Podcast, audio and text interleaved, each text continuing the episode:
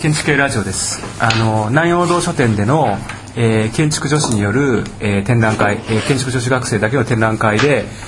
すでに何度かあのもうあの収録してるんですけども、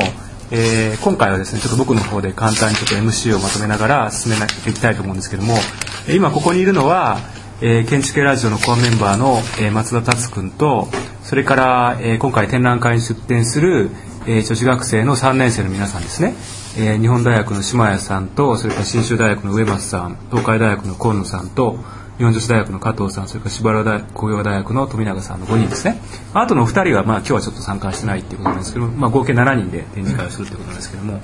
今ちょうどあの展覧会の準備を皆さんで進めていこうとしている最中っていうことでじゃあちょっとあのせっかくなのであの展示の構成とかですね今オンタイムで、まあ、要はそのスタディオンスタディじゃないけどもあのせっかくその松田君もいるし、まあ、僕もちょっと今打ち合わせに加わってるからあの話をしながらちょっと相談していこうかなと思いますね。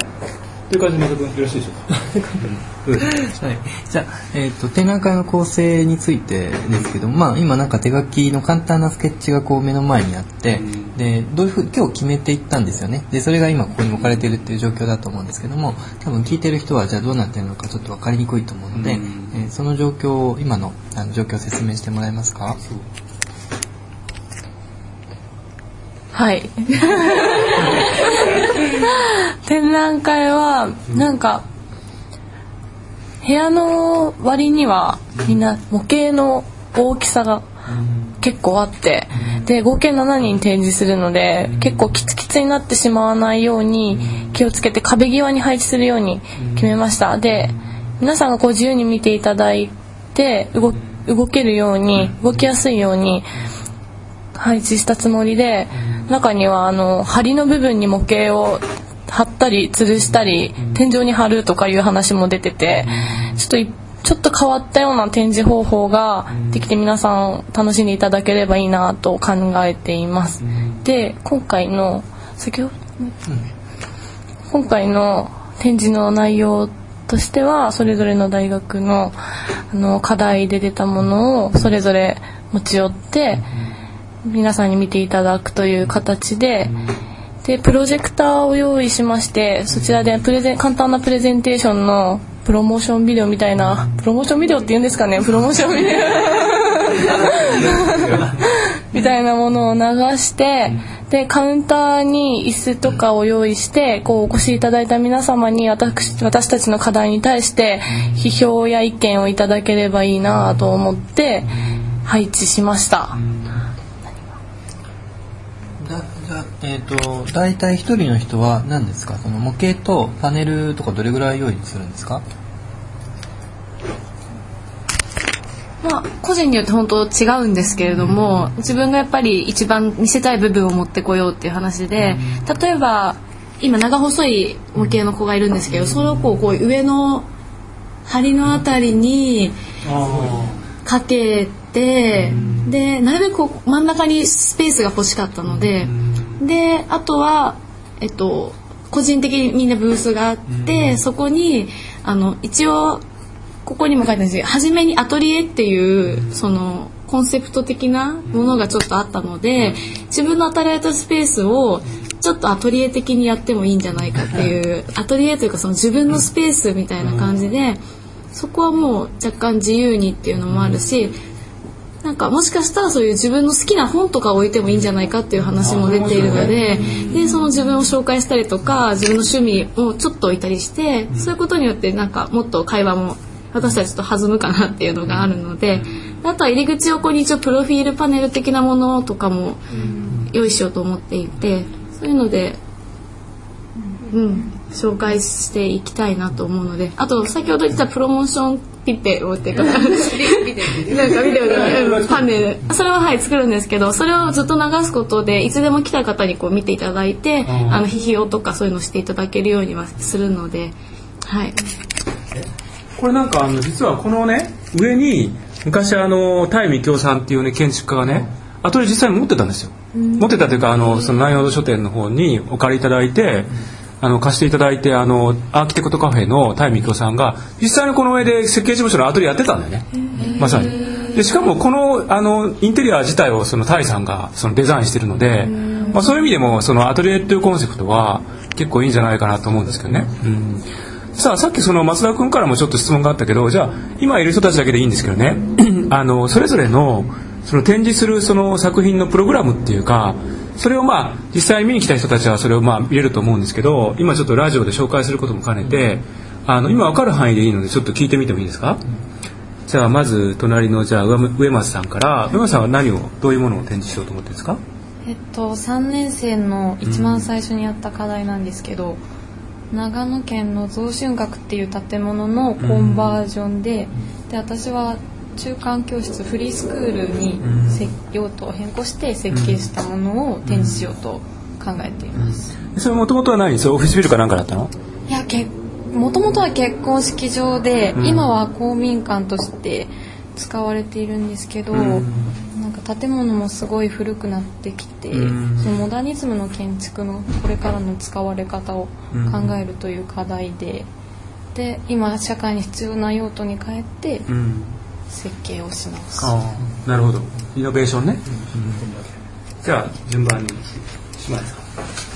えー日本大学の島谷です。と私は3年後期で出た相互依存型建築っていう課題を出そうと考えています。その相互依存型建築っていうのは普通建築っていうのは一つの建物で完結してしまうんですけど、その課題っていうのはその建物があることでその敷地だけじゃなくて周囲の環境にとってもいい影響を与えられないかっていうそういう環境なんだろうその中だけじゃなくて外もちゃんと考えて設計できないかっていう課題です。はい。東海大学の今野です。えっと私が出すのは3年の一番初めにやった、えっと、観光センターの設計になります。えっと今は日本はそのやっぱ観光においてそういうなんだろうな初めに行くようなそういうインフォメーション的なものがやはりないのでっていうので設計課題が出されまして一応敷地が表参道の今 GYRE が建っているところにそうですねはいに設計っていう形で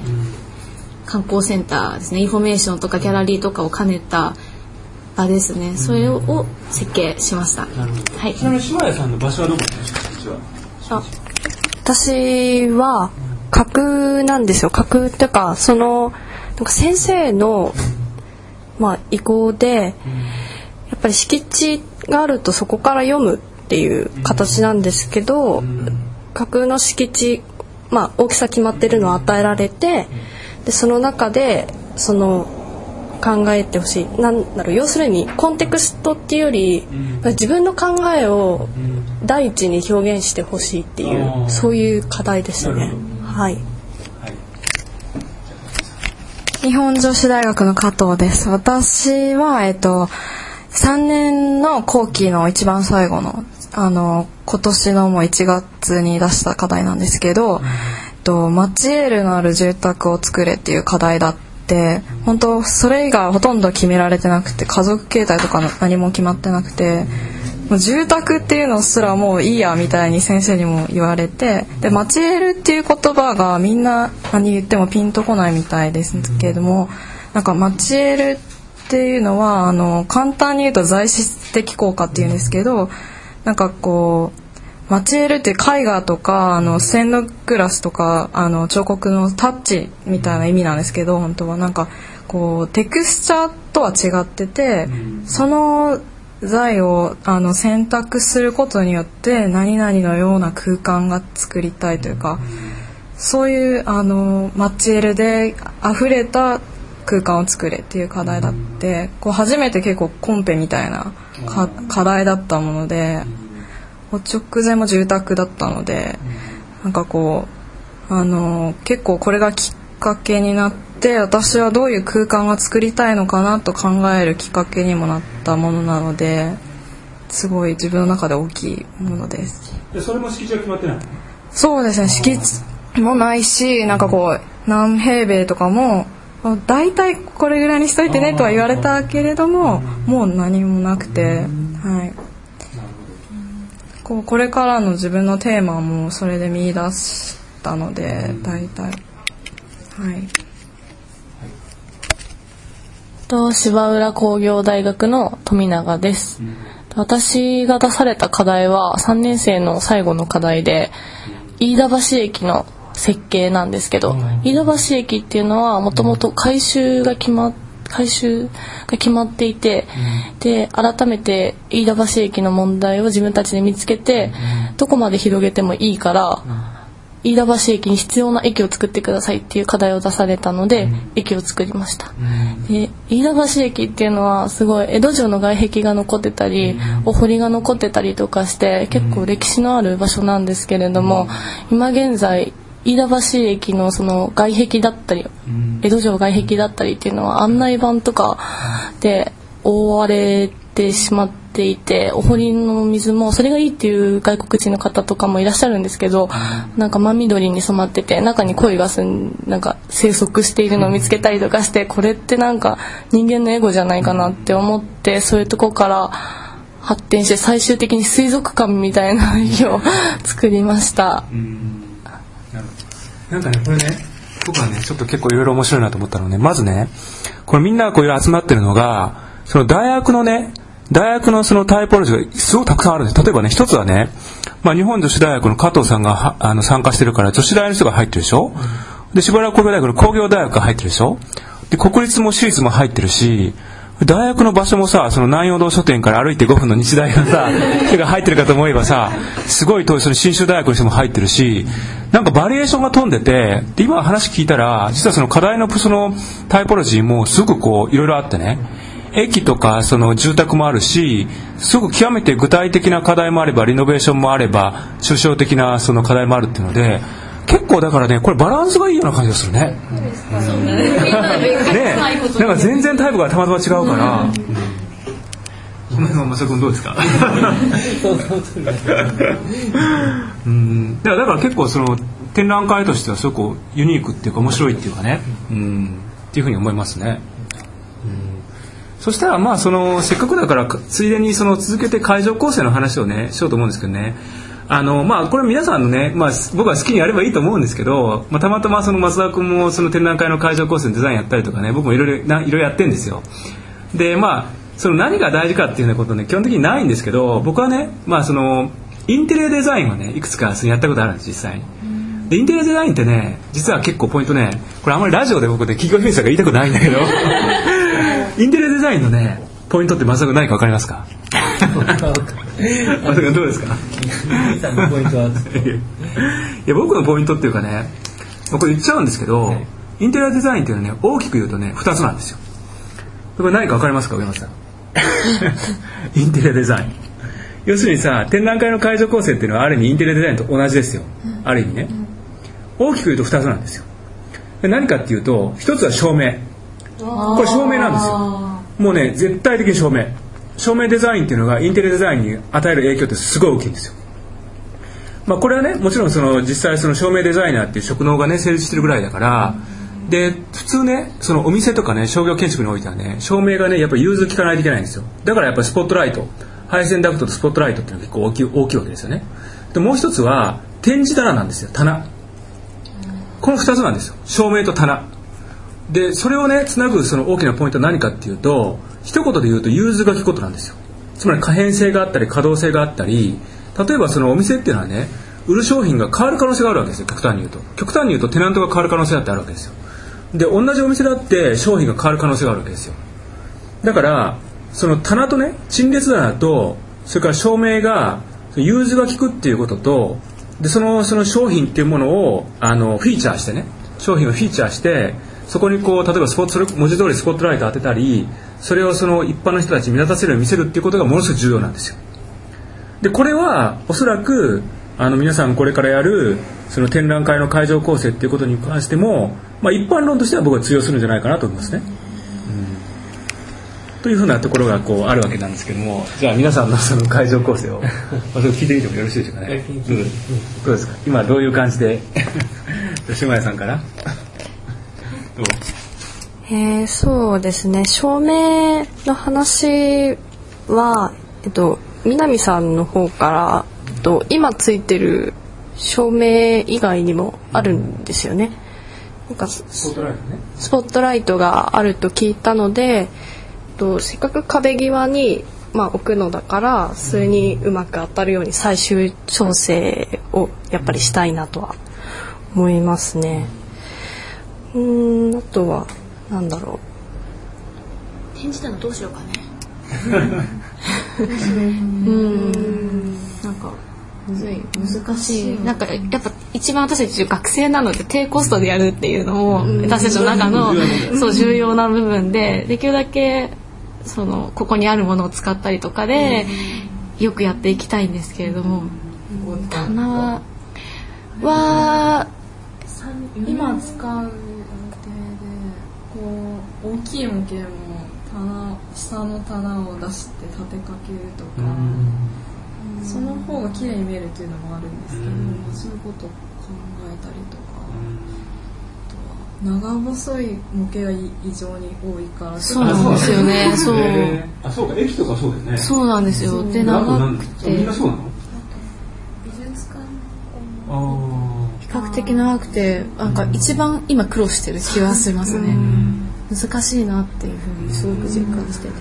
あなるほど。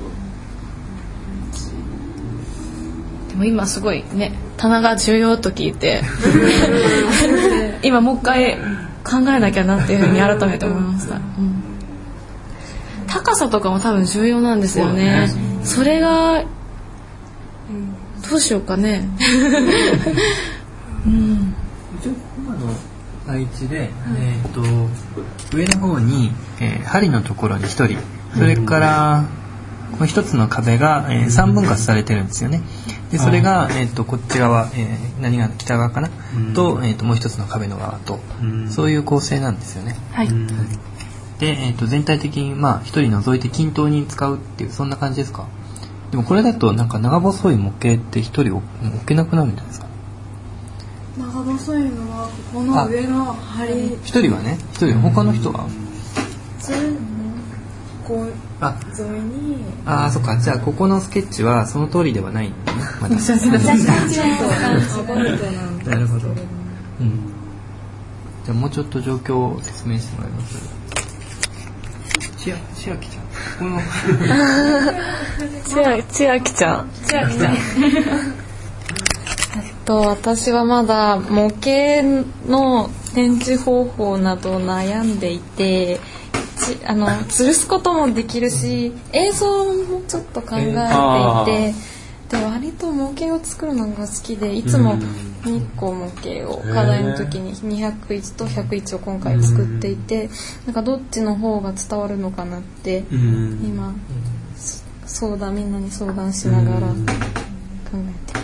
なんか全然関係ないけど上松さんってさなんか大西真紀さんに似てるよね。似てるんですよ。ね。言われます。絶対本当に似てるよね京都大学の2人に。言われた？絶対似てる。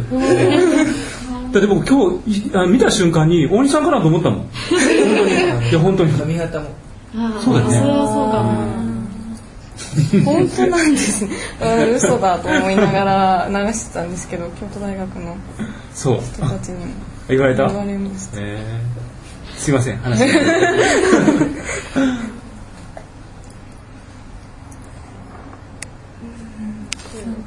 なんかさあの展覧会期間中にはあれですか？なんか誰かあの会場にはいるんですか？どういう感じですか？絶対誰か絶対誰かうーん。それはいいよね誰か来たらね。基本的には来れる人は全員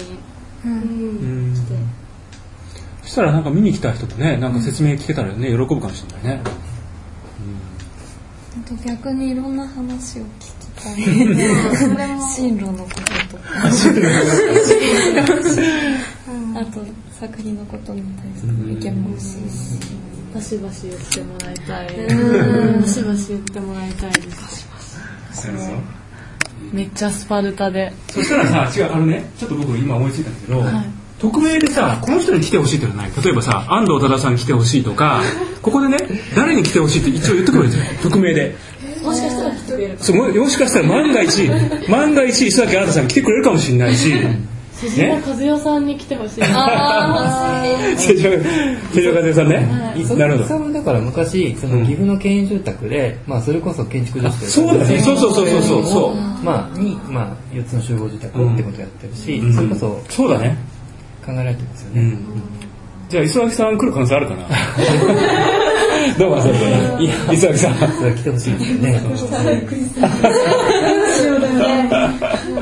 そしたらさそれをさみんな一人ずつちょっと上げてみない？この人に来てほしいっていう。ね。まあグループでもいいし別にまああのそれこそ建築家じゃなくてもいいかもしれないしこの人に来てほしい。松田君からじゃあ言ってください。松田 君から。松田君から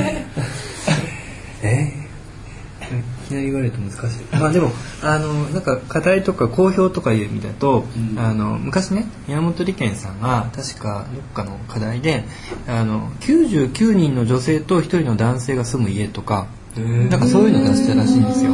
あるいはその99人が住む家を考えようみたいな。だからそういう、あの、なんか、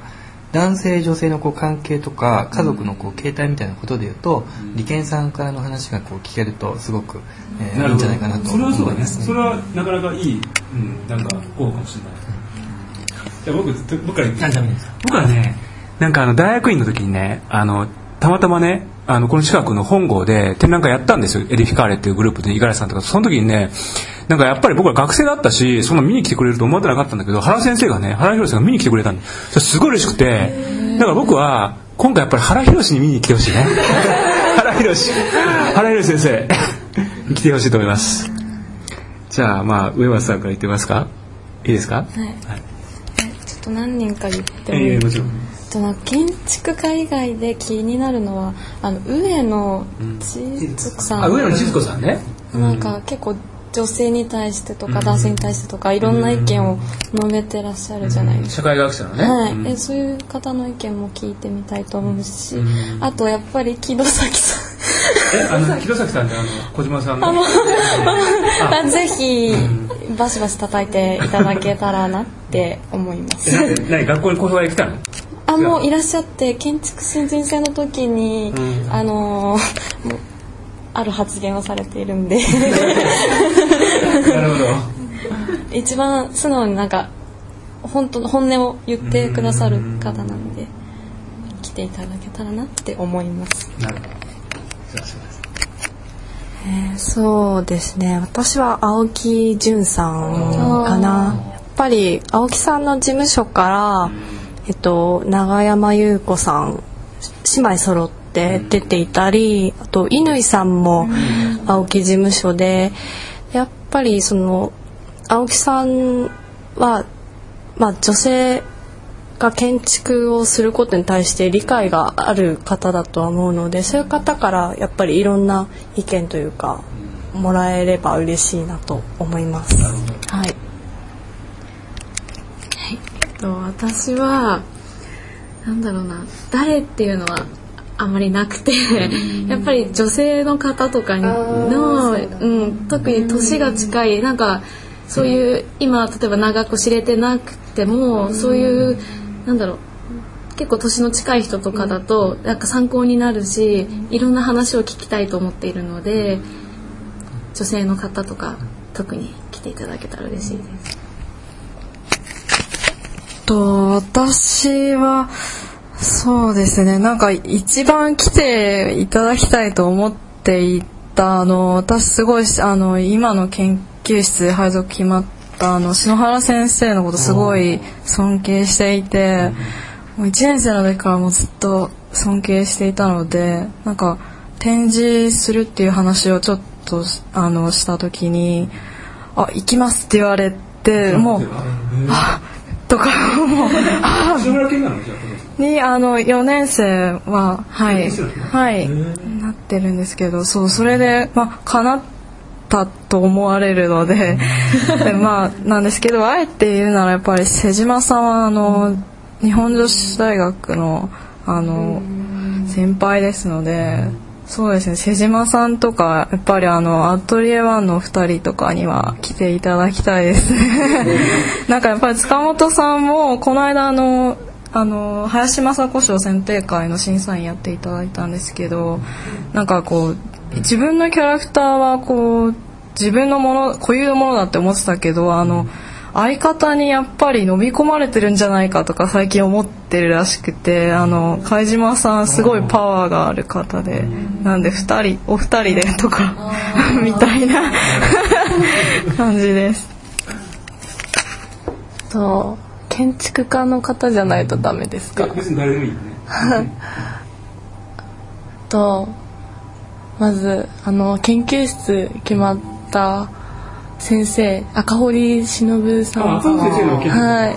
い。には来ていただきたいんですけどフランス出張らしくてどうしても来れないと言われてしまって。であと八塚はじめさんがあの設計の研究室にいてそっちには私は行かないんですけどでもめちゃめちゃ批評をされまくるので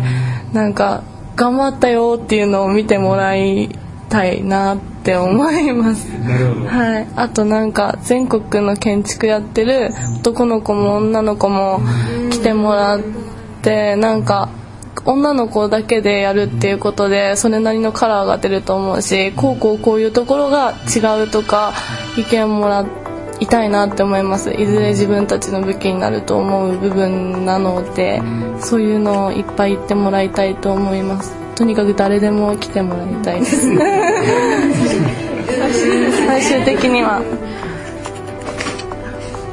はい、じゃあなまだまだこう話は尽きないところもあると思うんですけども、まああのまだねあのこれから皆さんあの準備を進めていよいよまあ来週ですか来週からあのもうすぐあの展覧会にこうだんだんこうカウントダウンという感じでやってると思うんですけども、まあ、ぜひあの面白い展覧会になりそうなのであの頑張ってほしいなと思いますね。ということで、まあ、一旦終了したいと思います。どうもありがとうございました。